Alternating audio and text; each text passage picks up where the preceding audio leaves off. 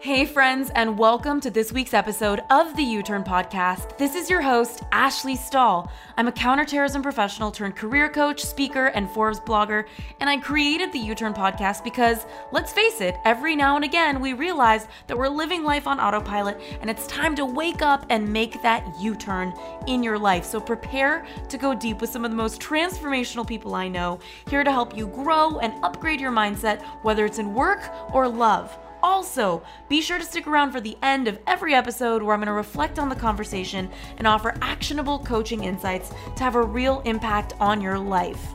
In the meantime, we've opened up access to three free e courses on youturnpodcast.com. So head on over there if you want to land a new job you love, find your purpose, or launch your dream business. All of these courses are totally free. All you got to do is head on over to youturnpodcast.com. That's Y O U T U R N podcast.com. Now let's get started with this week's guest.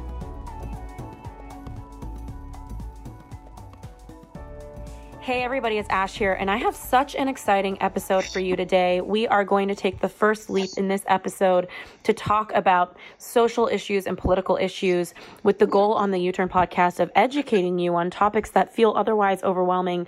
So I'm taking a step into my old world of counterterrorism, the Pentagon, and all of the different things I did early in my career by bringing Bob Doherty on. He's a native Californian. He grew up in LA just like I did. He spent 26 years in the CIA, 23 years in the field, and he served everywhere in counterterrorism. And he's retired, but he still now helps the government with special operations. And I figured we could talk about Islamic extremism and different security threats that exist right now and educate you on what you can actually be concerned about or what's not actually a threat. So this is going to be a really rich episode. And before I go further, Bob, thank you so much for being here. Thanks, Ashley, for having me. It's a pleasure to be here. Yeah, it's so much fun. It feels kind of interesting to have left the counterterrorism world and to be taking this step back towards it and have somebody in my personal development universe on this podcast talking about something I left behind. Um, thank you so much for doing this with me. No, no, we've known each other for a while now, so it's great to reconnect with you and uh, share some of our old stories from your old, old past in the past. Yeah, I'm trying to remember where I met you. I think it might have been at an FBI training or something. Um, yes. Um, where you're presenting. But yeah, I remember thinking, wow, this man has a lot of experience, and you have to be very emotionally resilient to have done a lot of the things you've done. So I'm curious for everybody listening before we even dive in if you can share a little bit about what your world was in the CIA, whatever you can share, to help people understand the nature of the work you've done and the nature of the person it takes to do that kind of work. Yeah, absolutely. And and the CIA is like is like every organization, part of the government is comprised of humans, right? Men and women who are out there doing a job and doing a mission. So in that aspect it's no different than private sector or a corporation or a company or a self-start business run by an entrepreneur. Our mission really was to keep the United States safe from threats, whether they were terrorism or proliferation of weapons of mass destruction or Russian or Chinese threats. And we did that. What I did in the director of operations was doing that by developing personal relationships with people overseas, humans, who would then serve as sources of intelligence for us on what was going on overseas. So, as you can imagine, it's a very personal, intimate relationship that you're developing with someone, convincing them that, hey, I want you to tell me stuff that your government probably doesn't want you to tell me or your group doesn't want you to tell me, but I'm doing it for the greater good of not only you and your country, but for the world as well. And so that's basically what our day to day life was is developing relationships with people like that, managing them, and then talking to them and asking them the right questions that would generate intelligence that we would write up and send to policymakers in Washington. Of course, we had to do that in very dangerous areas. So the person that does that type of job, the men and women that did that type of job, were very much self starters they were very disciplined, very, very sharp intellectually, but they also had a high degree of common sense and street smarts and were able to adapt to very changing situations. Again, all skill sets that I would say are very applicable in the private sector as well. When it comes to you having these sorts of conversations where essentially somebody's turning against their state, right? You're talking to them about um, offering information that might be counter to their government. I'm curious what I mean, you're taking a huge risk. So, how do you gauge somebody um, as someone that would be available to hearing your insight without you risking your life? Yeah, so that's a great question. And, and again, you'll laugh when I say the answer. It's kind of like, you know, getting a date with someone you want to go out with or convincing your spouse to marry you eventually or or getting that big job or that next promotion, right? It's all based on your personal relationship with that person mm-hmm. and getting to a point where you assess their motivations, you assess what makes them tick, what they're passionate about. You assess their likes and dislikes okay and then you use that not in a manipulative way but you try to fulfill the needs that they have and by doing so you get them to uh, agree to cooperate with you for the greater good and look a lot of these people that work with us all of them volunteered. We don't force anybody to do anything. Coercion and blackmail are absolutely not used. They did it because they thought it was in their best interest as well. Either we were helping them with money, helping them with education for their kids, helping them with medicine for a sick relative, uh, giving them a better chance in life somewhere. Uh, they all believed that they were doing the right thing in their minds and helping their own country or helping their own group. So again, it was very much of a dance, but it was nothing out of the ordinary of what we do in everyday life, which which is establish relationships, uh, develop those personal ties, and then use your interpersonal skills to achieve what your objectives are. Well, and, and Bob, I know. Um when I first met you, I remember you were very well spoken and very approachable. And I think that's a, a, soft skill that not everybody has. Maybe they can develop. But what do you think it takes in a person, you know, outside of the sp- street smarts and stuff like that, but as a person to be someone with the charisma and the connectivity and the um, inspiration for somebody to want to share with you. What do you think um, that takes for somebody listening right now who wants to just develop that skill in their life? Maybe they don't want to join the CIA, but they want to be more charismatic or approachable for people to talk to. Yeah, that's a great question, Ashley. and I'm glad you asked me that because it, it is a skill set that translates across all sectors, all nationalities. And actually, you know, we all get tested. I'm sure you did when you went to the job in the Pentagon Pentagon on the Myers Briggs scale. And actually, the first thing is whether you're an extrovert or an introvert, right? And and I tested out as an introvert, and I am an introvert. So you don't have to be that backslapping life of the party type of person to be approachable. And I would say a couple things. One, you always be genuine and honest. If you're fake or phony, people across all cultures quickly, quickly get that and get that feeling. Okay. So you have to be yourself. You can't play somebody's self or play a role that you think your boss or your coworker or your colleague wants you to play. You got to be yourself and be genuine and be true to yourself. The second thing, which I think is a huge thing that not a lot of young people do, not a lot of old people do, is listen. I find a lot of young people in my profession and in the private sector, they're always on what I call the transmit mode.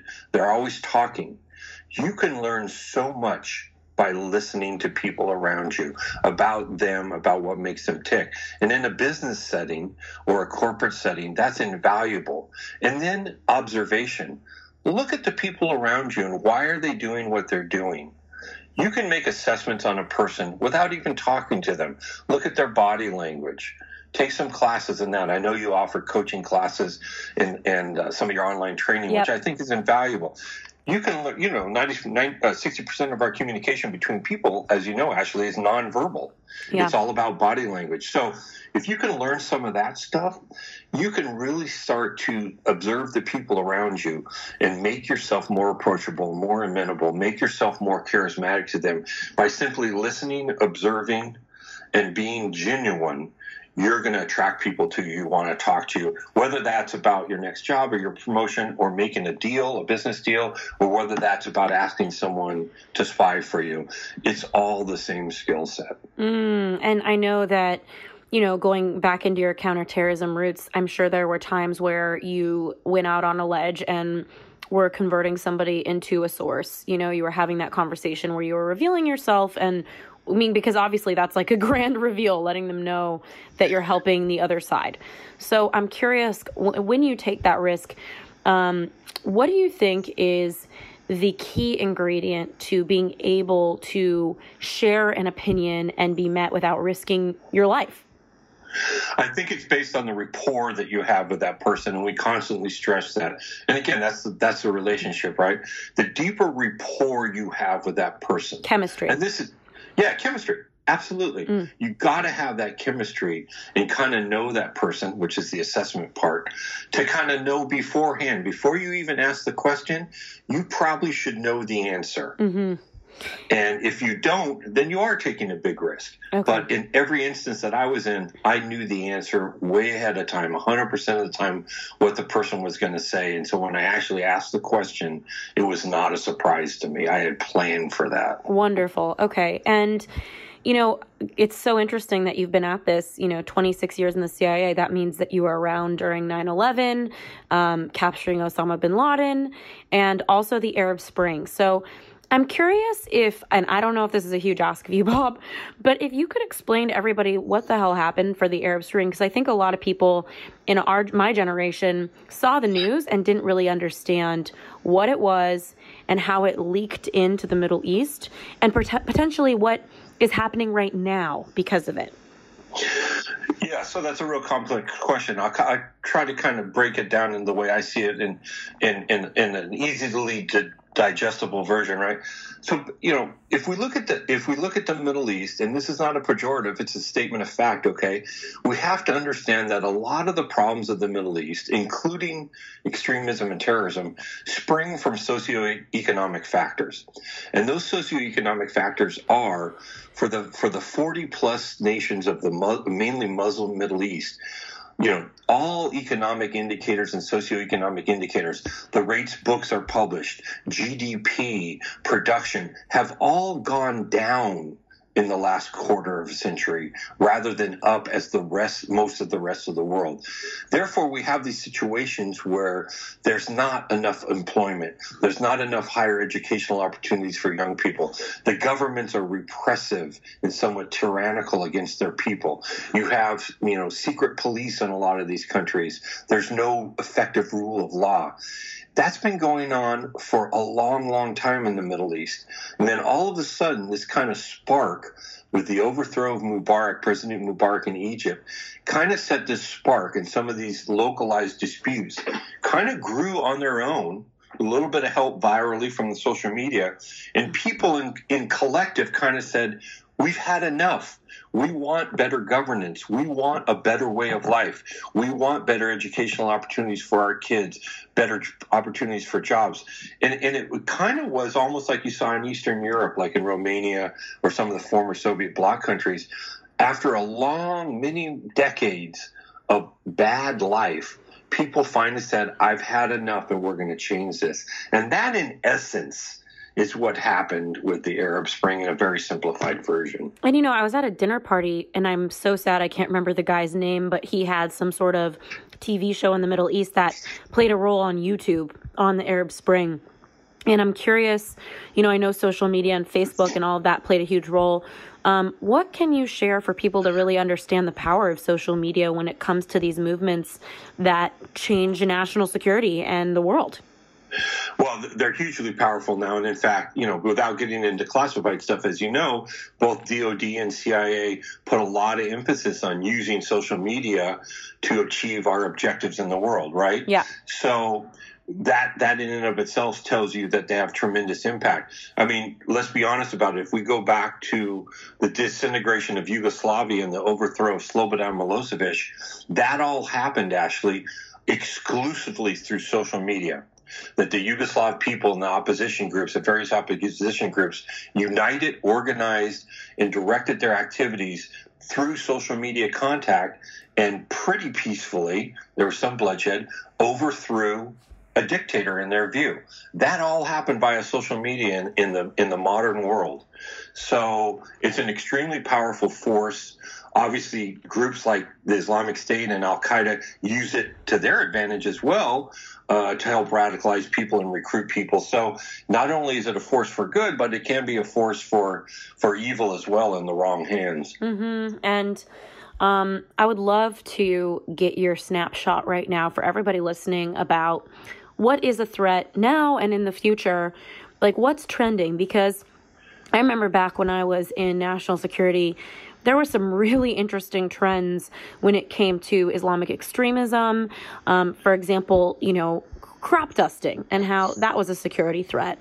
Um, you know, worrying about terrorists using crop dusting planes to use chemicals and destruction. So I'm curious, what insights can you share for everybody to really grasp what's going on now and what do we need to be concerned about in the future when it comes to actual security threats?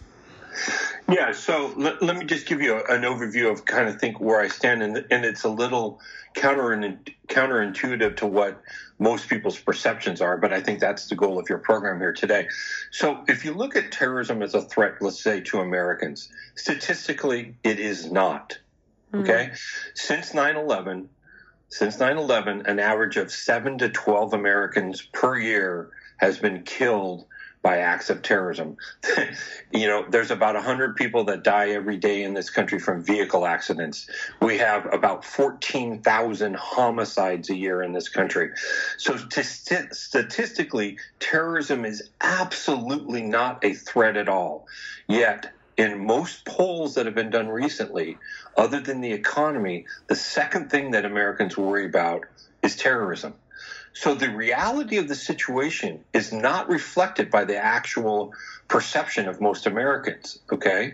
So that's one of the reasons we have to pay attention to it is because American people are worried about it, even though it's not much of a threat and again, I can't overemphasize this that much. Why are we spending all this money and all this time on counterterrorism? It's not because it's a threat to actually kill Americans.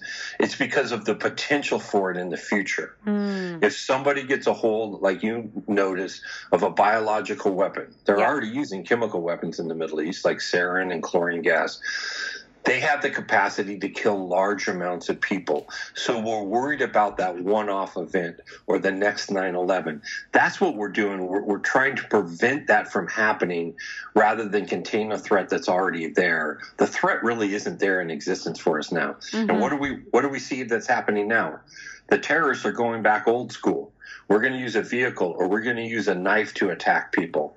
It's not really a significant threat to us, is it? Mm. But yet that's splashed across the headlines and splashed, splashed across social media. So it has a much bigger impact on our perception than it actually is. So, in essence, the bottom line is terrorism is not a national security threat to the United States of America. You know, I remember when I met you, the number one national security threat in my awareness in my training was white neo Nazis, white supremacists. So, I'm curious, is that still the case in the United States? What are the security threats to people's safety that you can share that might be kind of surprising for people listening? Yeah, I mean, look, that domestic, what we call the domestic threat, right? Neo Nazi groups, white hate groups, uh, militia groups, that's always been there. Yeah. Uh, maybe, maybe that's gone up a little bit more in terms of membership, but that's always been a certain percentage of the population, right? And I don't think that's really changed that much. And other than Timothy McVeigh in Oklahoma City, we, we really haven't had a significant attack in years and years, right? Um, you know, look, Americans get radicalized online. That's always been a threat. But again, those cases in terms of the overall crime in this country are not significant. Yeah, we spend a lot of time trying to work against those cases, and I get it. I think you want to fight against all forms of extremism. What I really worried about, what I really worry about is the one off event. In other words, a really smart terrorist group or extremist group being able to inf- influence our infrastructure, either through cyber hacking, through offensive computer operations, and you know shut down a power plant take an electrical grid offline for days and weeks somehow insert themselves in our food production or our crop production in a nefarious way our water supply. Those are type of the new things that i worry about in a technologically savvy world that used to be limited to states or countries as you know to be able to do those things. Now because of the advance of technology you know, small groups or individuals can now have a big impact on our digital network and our in our infrastructure. And that's what kind of worries me about the future. Although again, I don't see that as a huge threat right now compared to all the other things that are going on in the world. Well, and I would love to get into the use of guns and I know this is really controversial. A lot of people talking about gun rights and I know that there's some blurriness around who can register for a gun, and there's some risks um, associated. So, is it possible you could share with us what kind of person is able to get a gun? What are the guidelines for the people that cannot? And what do you think the risks are for that? Because I know, you know, of course, everybody hears, you know, the news calling the crazy gunman a lone wolf. And then there's like a level of racism when it's terrorism. So I'm curious what your thoughts are on that and if you could educate everyone on gun rights and stuff like that. Yeah, so look, I don't know all the. I, I'll be honest with you, I don't know all the exact details of the law. I know if you're a convicted felon in this country, you can't own a firearm. But just let me make a broader statement to, to take this in context. We can make all the laws we want, restricting the size of magazines, restricting automatic weapons, restricting how many guns you have. There's a two week waiting period now if you buy a handgun and they do a name check on you, okay? That's great I'm all for those things. However, if a criminal or a terrorist wants to get a weapon bad enough, there are unfortunately plenty of weapons that, for them to get. Those type of laws are only going to apply to citizens who obey the laws of the country. It's not going to make an impact on terrorists, a terrorist getting a weapon or a criminal getting a weapon. That's why I kind of, I kind of laugh at all these rules and regulations. We we always do a knee jerk reaction after the latest school shooting, and we try to implement. That's not going to solve that problem. Hmm. Okay. Um, I don't know how we're going to solve the problem because we have a ton of guns in this country and they're easily accessible. And the Second Amendment assures us that right of that. Now, I would say this this is where I'm very pragmatic. I'm very conservative in most views. The Second Amendment says you have the right to bear arms. I don't think anyone in this country, including myself or you who have had training, should own a fully automatic weapon. I really don't. That was not the that was not the vision of our, our founding fathers. However, if I would like to own a rifle or a shotgun or even a pistol, I feel I should have that right to own it after you do background checks or whatever you're going to do. But I don't think anybody except the police and the military should have fully automatic weapons as a private citizen of this country. On the other side of the equation, people say, well, the government's going to come take our guns. And, and I always ask this question because I always like playing things out. Okay, who in the government is going to come take your guns? Well, you know, maybe we get a real liberal president, a real liberal Congress, and they enact a law Okay, fine. They enact that law. They're going to ban all weapons in this country. First of all, I don't think that would ever happen, ever, because uh, it would be against the Constitution of the United States, right? So who's going to come get those guns? The FBI, the CIA, your local police? Well, we're all people like you and I, Ashley, who have sworn, if you're a federal officer or police officer, you have sworn to uphold the Constitution. And embedded in that Constitution is your right as an individual to refuse an order from any authority that you believe is unconstitutional. So who's going to come get all the guns if a law is made? Mm. Nobody's going to come get all the guns. Sure, there's going to be a few you know diehards that are going to take any order they get. But what's embedded in our system of government is a system of checks and balances to prevent excesses, excesses like that one way or the other. So on the gun thing, yes, if you want to have a gun and you're going to use it for private use, great. Nobody should have a fully automatic weapon except the police and the military, in my view. And making all these laws is not going to stop terrorists and criminals from getting weapons if they want them. Yeah, I mean, there have been a couple institu- uh, situations recently in my life. Number one, I mentor a 15 year old kid, and the captain of his football team at his high school in Culver City brought a gun to school and was planning to, you know, shoot everyone and apparently somebody on the football team ratted him out and school was out you know canceled for a few days. So i have felt the visceral experience of having somebody very close to me who's scared to go to school and I think that the news has played a role in this in the fear, and then also just reality is that it, it is easy to get a gun in today's society. I went to Big Five to get a sleeping bag because I was going to Burning Man, the annual event, and and it was like next to the sleeping bags was a huge gun selection, and for me to realize that I could so easily get one, uh, it was an interesting feeling for me. Um, so that's the first thing, and then secondly, I was at a nightclub the other night, and um, there's some sort of fight that broke out downtown LA, and some guy I think was gang related, pulled a gun. And I felt so scared. I left. And, and having worked in counterterrorism, I've been around plenty of guns. Um, I didn't feel afraid because his energy wasn't indiscriminate. Like he felt like he had a tiff with one person, but I wanted to get the hell out of there. And so um, I think that there, where do you think the future is headed when it comes to gun control? Um, regardless of your own opinion of whether we should have it or not, what are your thoughts on you know the social conversation and the pressure to go one direction or not? And is it even irre- realistic if the next wave votes for more gun control to even get guns off the street? Is that even a realistic goal? No, it's not a realistic goal. So let's just be honest. First of all, it's, it's embedded in the Constitution. The Second Amendment, as you know, that takes like 73 quarters of the states and a state legislature, three quarter vote of Congress to overturn a, a, an amendment. That's never going to happen. Mm-hmm. Okay, it hasn't happened on other more uh, prominent issues, I would say, or worthwhile issues. And, and, and gun control, again, it, you can restrict and you can do all these things. It doesn't make a difference to somebody who wants to go conduct a shooting at a school or workplace violence or conduct a terrorist act. They will either buy enough weapons legally and use them, look at the guy in Nevada, or they will simply acquire illegal weapons on the black market like they acquire fake IDs or cars or other things that they need. So for us to think that we're going to control what are acts of people, conscious acts of people, by restricting the equipment that they use is kind of short sighted on our part. What we really need to work on is recognizing this instability in people, what causes them to go out and do violent things or conduct crimes, and try to help that aspect of it, the human nature. And then I would also note that in every single instant, instance, 100% of school shootings in this country 100% of workplace violence incidents, 100% of terrorist acts, there are always pre incident indicators, yes. behaviors and actions that happen before that no one either, that people notice and don't know what they mean, or that people don't observe, but they're always there, Ashley. If you look at the, the Parkland, Florida school shooter, right? There were so many pre incident indicators for two years before that shooting that people should have picked up on, which would allow them to intervene with that individual before the actual violence took place.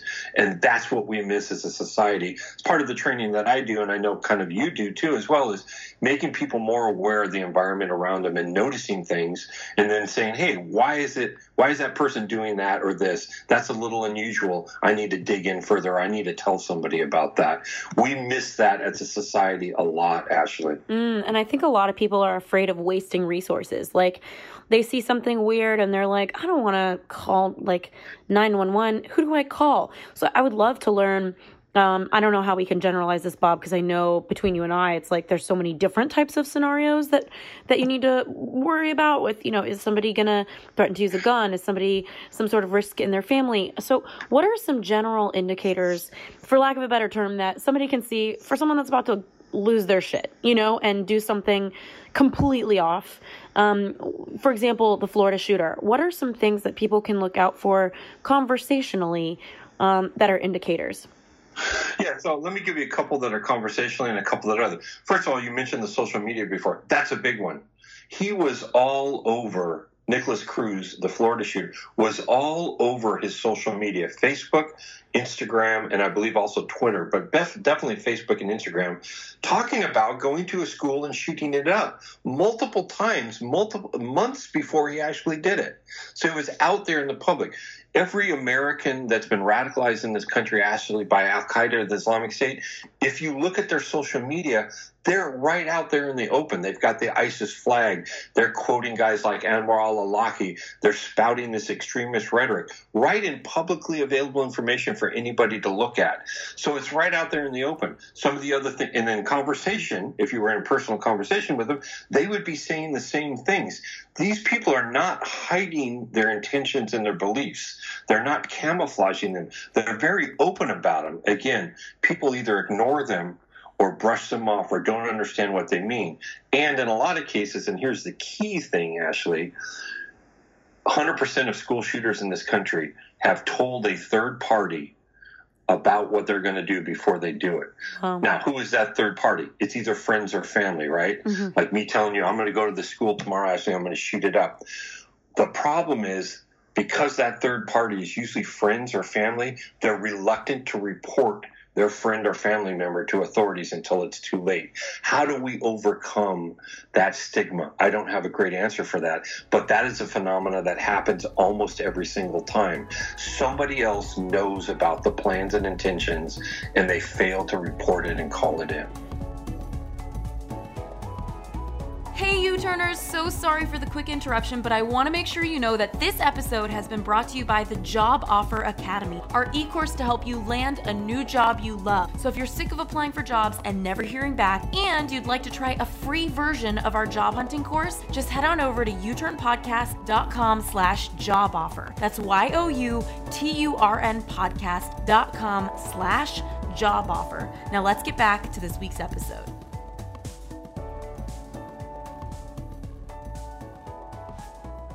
You know, what you're also making me think a lot about is I, I, travel a lot. I'm on a couple airplanes every month. And what I'm finding is that one of the rules that I learned, and I'm sure you know all of this all too well, is that the worst type of national security plan is a predictable one. And I know having gone through TSA, every time I'm at the airport, I'm like, this is the most predictable plan of all the plans. Like, it's very clear and out there how we're doing security, at least visibly. Maybe there's something else going on in the airport a lot of people don't know. So I'm curious, what is your take right now on how we're approaching security when it comes to travel and our safety? Look, I, I think it's pretty good, right? It's a deterrent these guys, the bad guys, the real bad guys, right? We're talking about terrorist groups now, not regular criminals, are always trying to find a way to use our transportation systems against us. Against us, it's one of their prime targets, right? Yep. They want to attack us at an airport, at a train station. They want to attack trains. They want to attack planes. And again, that's born out of they looked at 9/11 and they said, "Look at this spectacular attack we did with planes." So they they've kept focusing on trying to get back into the planes or use the plane as a weapon. And we've been pretty good about keeping them out of that with the, the security screening of luggage and you know only taking uh, you know 2.5 ounces aboard and hardening cockpit doors that's been very effective in my view and probably one of the least expensive things in the billions of dollars that we spend on counterterrorism that's actually worked and given us great bang for our buck right um, so I think the transportation, you know, safety and security is good. What I would say is is what I was just talking about. What our security personnel and the average citizen needs more awareness of is that what I call advanced situational awareness of just that skill that's in, inside all of us of looking at the environment around you and looking at a person that you're looking at or conversing with and then noticing any anomalies in their behavior from from the baseline that you've established and then asking yourself that question why am i seeing those anomalies what might they mean mm-hmm. that's the extra couple steps that we lack as most private citizens lack they'll see something strange they'll be like oh that's strange i wonder why that guy's doing that wonder why that guy's taking a picture of that federal building and they'll just move on yeah. and they want to ask what, what, why, what, what could that mean? Why could he be doing that? You see mm-hmm. what I'm saying? So I, I, do a lot of training like that for both the private sector and law enforcement and military is taking that extra step and, and, making all of us more aware of our surroundings around us. And by the way, that's also a positive skill, right? You're going into a business meeting or, or a corporate boardroom. If you're very good at situational awareness, you're reading the people around you. Again, not just their words, but their body language. How they're interacting with each other tells you a lot about their relationships with each other. You can draw a lot of information like from those those observational skills, the situational awareness skills, that's going to help you do your job better, pitch your product better, fit in as part of the corporate team, whatever it is your objective is. Those skills are invaluable. So they not only apply to the counterterrorism security sector, they also apply to the private sector as well. Mm, there's a couple things that you just had ring inside of me. Number one is our security system. So the other day I flew to Las Vegas and my friend Jason bought everybody their plane tickets. And because he was pre check, all of the tickets were deemed as pre check. But I have not qualified to be pre check. I haven't done anything to get that status, but they treated me as pre check because any ticket he bought was tagged as pre check. So I'm curious, like, I was like, is that a flaw in the system? You know what I mean? There's, there's little things like that where I get really curious. Um, how what is your thoughts on measures like that, pre-check and stuff like that, as far as their actual actual ability to be sustainable and support people with safety? Yeah, no, I agree. I mean, I, I, I think we've got to be careful about publicly putting out flaws like that for people to explain. But you and I know there's so many flaws in the system. Let's be honest.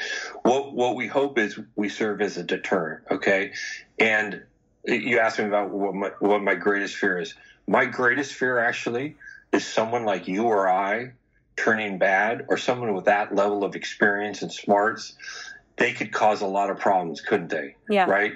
With with our knowledge, an insider threat, um, with with with skills to match. Um, you know, so that's my bit. You get a smart terrorist out there who knows our system, who's lived in this country maybe as an American, and they really want to do something bad, and they're smart and capable. We, we might have a serious problem on our hand. You and I know that. Yeah. So so far we've been able to avoid that. Um, so the other the other thing is a psychological effect, uh, Ashley. And I've talked to you know either trying to recruit as sources or interviewing these type of guys. Uh, enough of these extremists overseas, they believe that we are omniscient and om- omnipotent. They believe that when, when they are in our country, we are tracking their every move and listening to their every conversation. You and I know that's not the reality. But if we can keep that that that that perception in their minds, they act paranoid. It serves as a deterrent force, even though you and I know that behind the scenes there's flaws in a lot of those security systems. Well, and you know, kind of going back on people noticing when something is up, because although you know Islamic extremism, extremism, for example, is a low security threat, there's so many different weird things that the government is monitoring. And if there's anything that I got when I left the government, it was an awareness of how much they're preventing that doesn't come on the social radar, and what heroes we have. Um, taking different measures. And so I'm curious, you know, to just share with everybody one thing that I learned in personal development is that our brains are wired for congruence. And so a lot of the times what sets us off is when we see something incongruent. And that can uh, relate to what you're talking about, right, Bob? But it can also be, like, for example, for the ladies listening, maybe there's a beautiful man at the bar, but you don't go up to him even though you typically would. And the reason you're not going up to him is because something's off. You're picking up on some incongruence um, in his behavior, the way he's talking to people. Um, so I'm curious, like, is there anything you can elaborate on, Bob, um, in identifying incongruence? And also, where do people go when they actually have the consciousness to think, okay, there's something really off with that person and I want to report it? Because I think also security sometimes doesn't take things seriously. Yeah, so that's a great question. Uh, you know, again, one of the classes that I love giving is this advanced situational awareness. And we talk about uh, the brain chemistry, and it's fascinating to me. So, since you asked me the question, do tell. yeah. So, what you're talking about, and what I talk about, is called uh, your gut instinct, the hair on the back of your neck, your spidey sense, uh, whatever you want to call it, your sixth sense. That is actually based in, in brain chemistry, and that is your amygdala, which is a little organ at the base of your brain and your spine. That basically its only job is to monitor the physical environment around you, 24/7. It does it even when you're sleeping and it monitors the environment through your, your senses sight uh, sight touch uh, taste and smell right and hearing. So the amygdala's only job is to keep your human body safe. So when the amygdala senses something in the environment that's incongruent, like you said, something that has changed, it signals you. And that's what gives you that feeling in the pit of your stomach, that gut instinct, the hair on your on your on your arm standing up. We need to trust those instincts because there's there's DNA behind it. There's brain chemistry behind it. And when you get those feelings, look around. What has changed? Is there a threat? Is there danger? That's why I'm not going to talk to that guy in the bar. My amygdala is signal- signaling me something's wrong here. Now, it's not that he's a serial killer or he's going to do you harm, but your amygdala is telling you something's off. You need to trust those instincts, both females and males take a close look in the environment around you, see if you see anything that's an immediate threat, or just get out of that situation, like you said with the nightclub. I mean, you saw the threat, right? Yep. But your amygdala was also signaling you. Let me tell you a story about a quick story, if I can, a war story. Yeah. Of this of this working, and I know everyone has had a similar experience. This is years ago, 25 years ago, I was in Lima, Peru as a young CIA case officer. We had two major terrorist groups down there that were bombing us and, and targeting us all the time. I remember walking out of a, a USAID building, an official U.S. government building, in the middle of the day. It was like a Wednesday at noon in the middle of Lima, which is this huge city, tons of people, right? So it's like being in the middle of New York City. Tons of people, cars around, tons of sounds around. We are walking out of the building, and I remember saying, my God, it is absolutely quiet right now. I could not hear a sound. Wow, that's really weird. I could see all the people walking around me and all the cars going past me. As I walked to my car, I got in and I said, God, that's really strange. It's really quiet right now.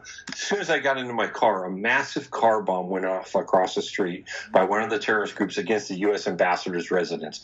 Blew blew through the U.S. ambassador's residence. Unfortunately, killed a couple of people that was my amygdala signaling to me not that there was a car bomb out there specifically like that but something has changed in the environment bob. You need to be aware. You need to do something right now. Mm. and that's the way it works. So in terms of how, how that works in personal development absolutely you need to trust your gut instincts uh, your, whatever you want to call it because there's brain chemistry behind it that makes that work.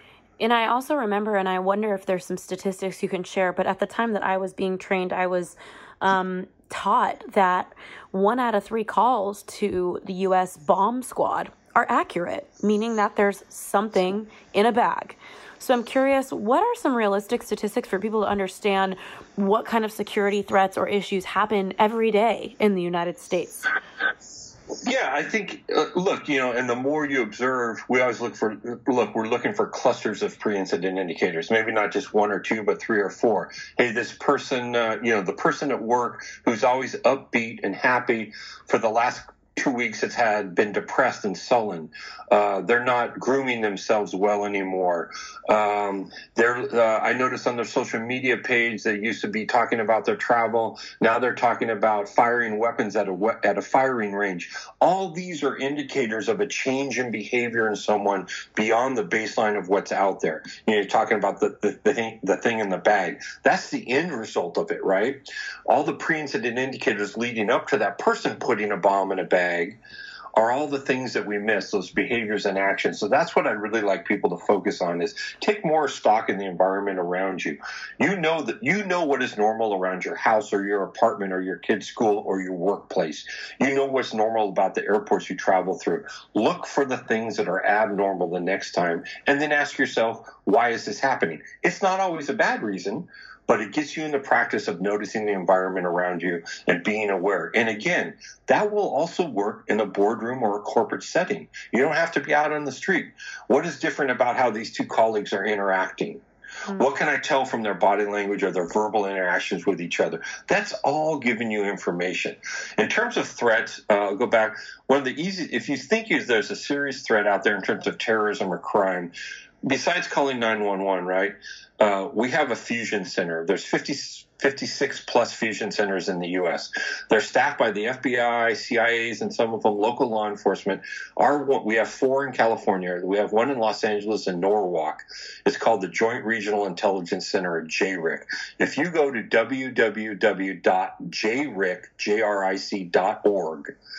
It'll bring up their website, and right on the first page is a submit a tip or lead button. All you got to do is is hit on that. Whether you're a private citizen, whether you're law enforcement, it doesn't matter. And a field will open up where you can fill in, hey, this is what I saw. This is where I saw it. It's, it's anonymous if you want it to be. This is why I think it's suspicious. That will absolutely get looked at by an FBI threat squad who will run that to ground. So that to me is the easiest way if you think there's a serious threat out there whether it's workplace violence, active school shooting, or terrorism, go to www.jric.org and submit a tip or lead on their on their front web page there. Mm, and that means so helpful, I think, to give people a resource. And kind of on that note, I think the way that shock works, like for example, I was in Turkey during the protests in 2012 um, you know, where in the middle of Taksim Square, people are doing tear gas and wearing screen masks, and it was quite an environment. And also, I was in Israel in 2014, where um, a lot of, uh, you know, as far as like the Israeli missile defense system was, it's totally activated. It was a really tense time of unrest and um, Gaza had shot at Israel and it was coming down where I was walking in Jerusalem. And so I'm curious to ask you at that moment, I remember going into a bomb shelter, um, waiting to see if it would hit the ground or if we would be saved by the defense system. But I do remember just being in that time that, you know, a lot of people were in shock and it was so interesting to me in the bomb shelter that these women who were tourists were like let's take pictures and selfies of ourselves down here. So i think a lot of people don't let the shock of certain situations hit them and land. So and i think that the, your your human brain it kind of protects you from fully processing something because it's it's a lot to take in or it's traumatic. So i'm curious how can we allow things to land you know when there is actually a threat? Because you know, even for me at the nightclub, a lot of people weren't letting it land that there was a gun out. People were acting like that wasn't happening. So I think a lot of the times, because it feels so out of the ordinary or weird or scary, people pr- pretend or their brain doesn't allow them to process that something is a threat, that they need to take a move. And as a result, people have weird behaviors when they're in shock. So, what can we do if we are in some sort of shock to get back into our senses and respond to an actual situation? Yeah, that's a tough one. Look, only experience really can can help you with that. But I would say this one thing, and this is not about being paranoid or constantly thinking the worst is going to happen. I want, I really want to emphasize this, but this is a simple thing that I do, and it takes two seconds. If you're in any situation, whether you're in your office, your school, you're going to see a play, you're going to a nightclub, you're traveling on a plane, and and you're you're entering a new situation, okay, a new office, whatever, new floor of your office. I always say, hey, if something bad happens, whatever that is, earthquake, fire, guy walks into this room with a gun, what am I going to do? I'm going to go that way. That's all I do.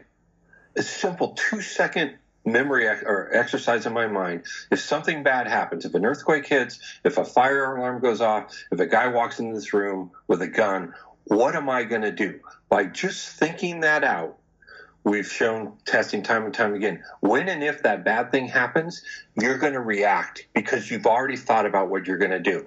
If you don't do that and the bad thing happens, you're going to freeze in place, like we said, right? Because mm-hmm. it's one of the basic human responses, right? Freeze, fight or flight, right? You're yeah. going to freeze first. So just going into the movie theater, whatever situation, going into a restaurant for lunch, if something bad happens, what am I going to do? I'm going to go to my right and go out that exit there, or I'm going to go through the back door, or I'm going to hide under this table. Whatever it is, at least have a plan. That way you can rest assured that if that thing does happen, which statistically it's not gonna, right?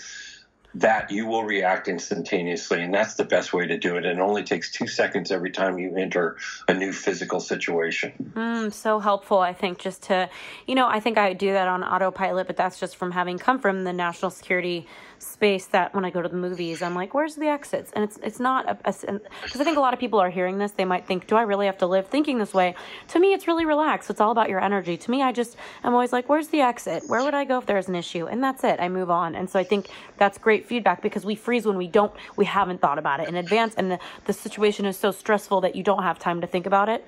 Um, so I totally get that. And actually, when the gun came out at the nightclub the other night, I just knew exactly where I was going to go. And my other friends were like completely frozen. And I was like, follow me. So I totally get that. Um, I want to ask you just for a quick second about how the world sees us and what actual issues are coming in the future.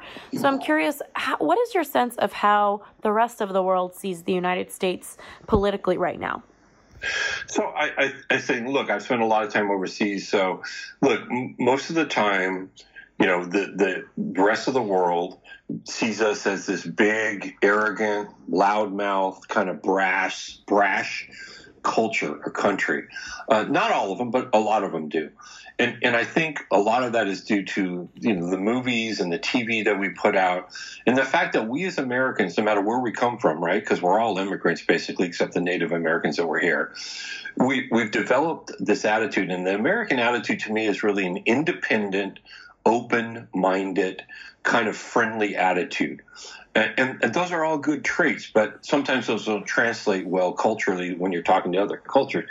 So I, I think you know, we're viewed somewhat negatively in a lot of areas of the world, but the people who know the good that we do in the world like our country. And there's a there's a dichotomy, as you well know.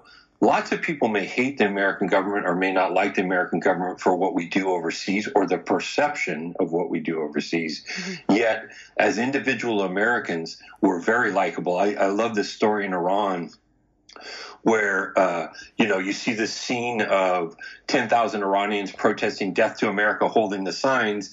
And you know an American reporter will go up and say to a guy that's holding the sign death to America you know why do you feel that way? And the Iranian will say oh are you an American? Can you help me get a visa? And, and, that, and right that's that's the essence of it right there. Individually we don't have a problem with each other. Individually, we don't have a problem with most Russians or Chinese or Iranians, nor do they have a problem with us. It's when we bring the governments in, right, that the governments have problems with each other. And I get that. But to me, and you travel a lot, I always try to be an ambassador of my country wherever I am, low key, respectful of the country and the culture and the customs that I'm uh, in, not trying to be the loud, ugly American. And if all of us can do that when we're outside this country, each one of us will send a ripple effect that will hopefully improve the image of our country. But again, it's not based on us as Americans. Most people around the world like Americans one on one. They don't necessarily agree with everything our government does. And that's where the problem lies. Mm-hmm, mm-hmm. And I'm curious, you know, I spend part of the year living in France and I have found that it's a lot more tense there and it, the security threat there feels a lot more real. And I know that they don't have privacy measures like we do. Like, for example, the French public won't approve videos in the uh, video cameras in the streets due to privacy. So I'm curious, you know, as it relates to privacy here, do you have any concerns? And also, as it relates to security around the world, what do you think we should start being aware of and learning about right now? Yeah, so uh, that's a great question on how you know we're a liberal democratic society, a republic. How how intrusive should we, the people, because we are the government, we always forget that fact. How intrusive do we want our government security services to be? FBI, CIA, you know, police. And to me, my personal opinion is, and, and I was one of them, right? I don't want them to be have the tools to be super intrusive. I want them to have the tools, you know, the, within a checks and balances system that, you know, they can listen to phones and, and, and retrieve emails with a court order that multiple people have looked at and authorized and said, yeah, there's there's a level of justification, a level of evidence for that. But I, you know, I don't want to give our government uh, too much power, and our founding fathers didn't want that either. Look, we've seen what to me is maybe a huge abuse of government power uh, in, by the past administration and administrations before that, and maybe even this administration, by using intelligence methods basically to spy on political opponents or gain advantage. Mm. That is so not our system. Mm-hmm. And it really pisses me off personally because I was a part of that system that anyone would be arrogant and and foolish enough to attempt that, but it looks like it's been done to me. So I don't think we want to give our government broad powers to be intrusive. I think we want to give them very select powers to be intrusive on the very bad people, the very few bad people that are here, but that those powers be checked and balanced balanced and always, you know, reviewed by by other people or third parties, so that, that we don't have abuses of power, which I think just happened. Right, right, and, and, very interesting because in my case, I think eh, I got nothing to hide. If they want to creep on my cell phone and computer, I don't really care. But I get that that's a completely different lens of what else comes with that spying on political opponents, rigging the political system. There's so much to that. And I, I swear we could do an entire episode of somebody on here, which maybe I'll do on campaign financing and how corrupt it can be right, for people right. to win political races. Um, I'm, I'm curious from your standpoint. I know back when I was in the government and you as well, Al Qaeda was the flavor of the week. And, you know, by the time I left, it almost felt like my master's degree and all of that was completely irrelevant because then ISIS comes around and I swear, you know, it's like Al Qaeda's afraid of ISIS. So I'm curious, what is trending? What do you think we're going to see more of? And what can we educate ourselves on? So just to be aware of the pulse of what's going on in political world affairs. Yeah, look, it's a complex world, right? I, I think you know one of the key points, if if you were going to ask me for for your your somewhat younger audience than me, maybe predominantly female audience, I would say one of the key points in life and anything is you got to read. You got to read, whether that's a, a website, a blog site, an old-fashioned newspaper, a magazine, or books. You got to read to keep up on what's going on in the world, to keep up on what's going on in your industry, to be up to date on the latest changes knowledge is a very powerful thing. You know, so the, the the impact of reading and then listening is going to keep you so informed of what's going on in the world on whatever subject or issue you pick, right? Mm-hmm. Winston Churchill, if you really study Winston Churchill, what made him a great leader was the fact that he knew history so well. And he knew that everything that happens in the modern day has happened before. So if you know how it happened before and the mistakes and the successes from the time this thing happened before, you could apply those to your real, real world problem.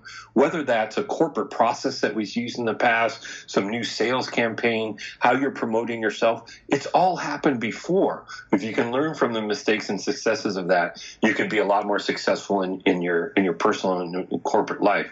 What I worry about for the future is some really smart person or group using technology to their advantage, shutting down our, you know, uh, computer infrastructure, shutting down a power plant, uh, somehow causing some uh, manufacturing process to add a component to cereals that poisons people. You know, I don't want to get into too many details.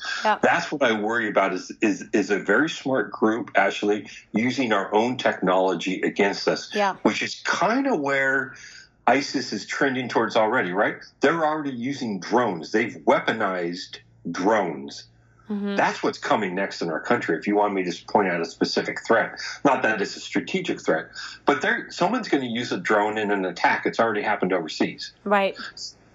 And and so what else could they put on that drone? The drones are getting bigger. They can carry more things. We've got agricultural drones that spray crops now. Yep. Uh, that's combining technology with that extreme ideology and hatred of the West that's not a good formula. These guys are now tech savvy mm. and they have the radical ideology and they have the hatred of the West. They've already shown that they would like to kill large amounts of people. That is not a good combination. Now, it's hard to put all those things together, but if they ever do, like they did on 9 11, then we're in for another serious shock, unfortunately. Mm, so I would love if you do you have any book recommendations for people to um, learn or blogs or places that you suggest that they read so that people can start to weave political awareness into their lives?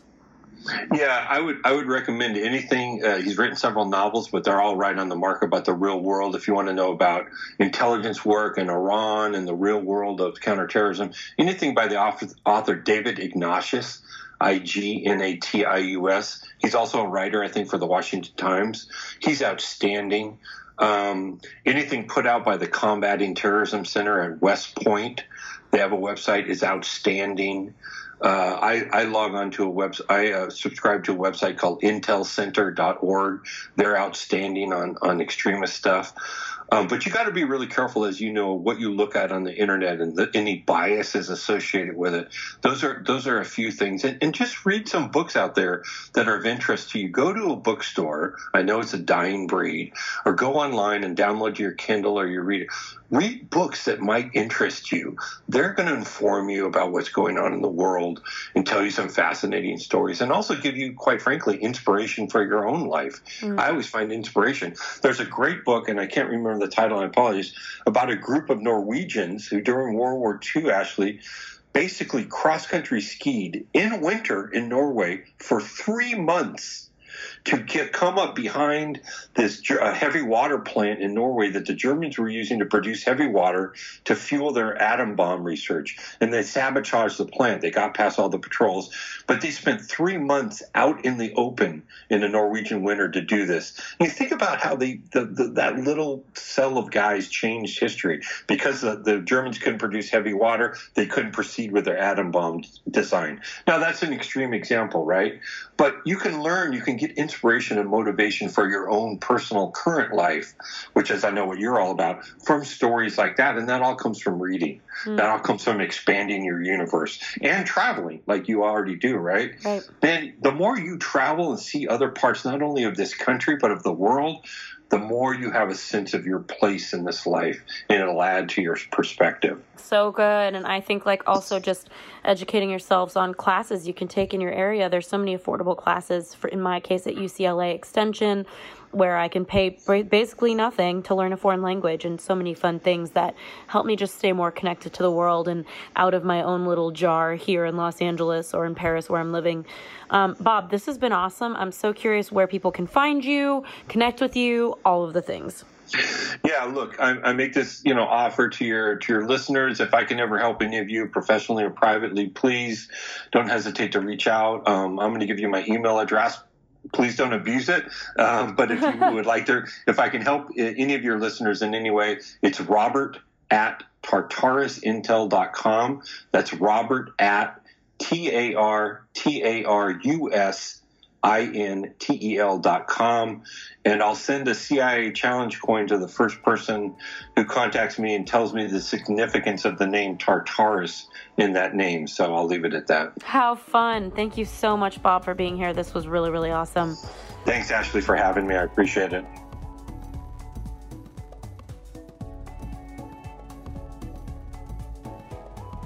Thanks again for tuning into this week's episode of the U Turn Podcast. We keep really detailed show notes at youturnpodcast.com. So if our guest mentioned a book or a resource that you're interested in, you'll be able to find that there. In the meantime, if you were inspired by this episode, if it made an impact in your life, we would be so grateful if you subscribed and posted a review for us on iTunes. Rumor has it on the street, the more reviews we get, the more subscribes we get, the more we can grow and get our impact out there in the world. In the meantime, I'd love to hear from you you at Ashley Stahl on Instagram. I'm so grateful for connecting, and I look forward to next week's episode.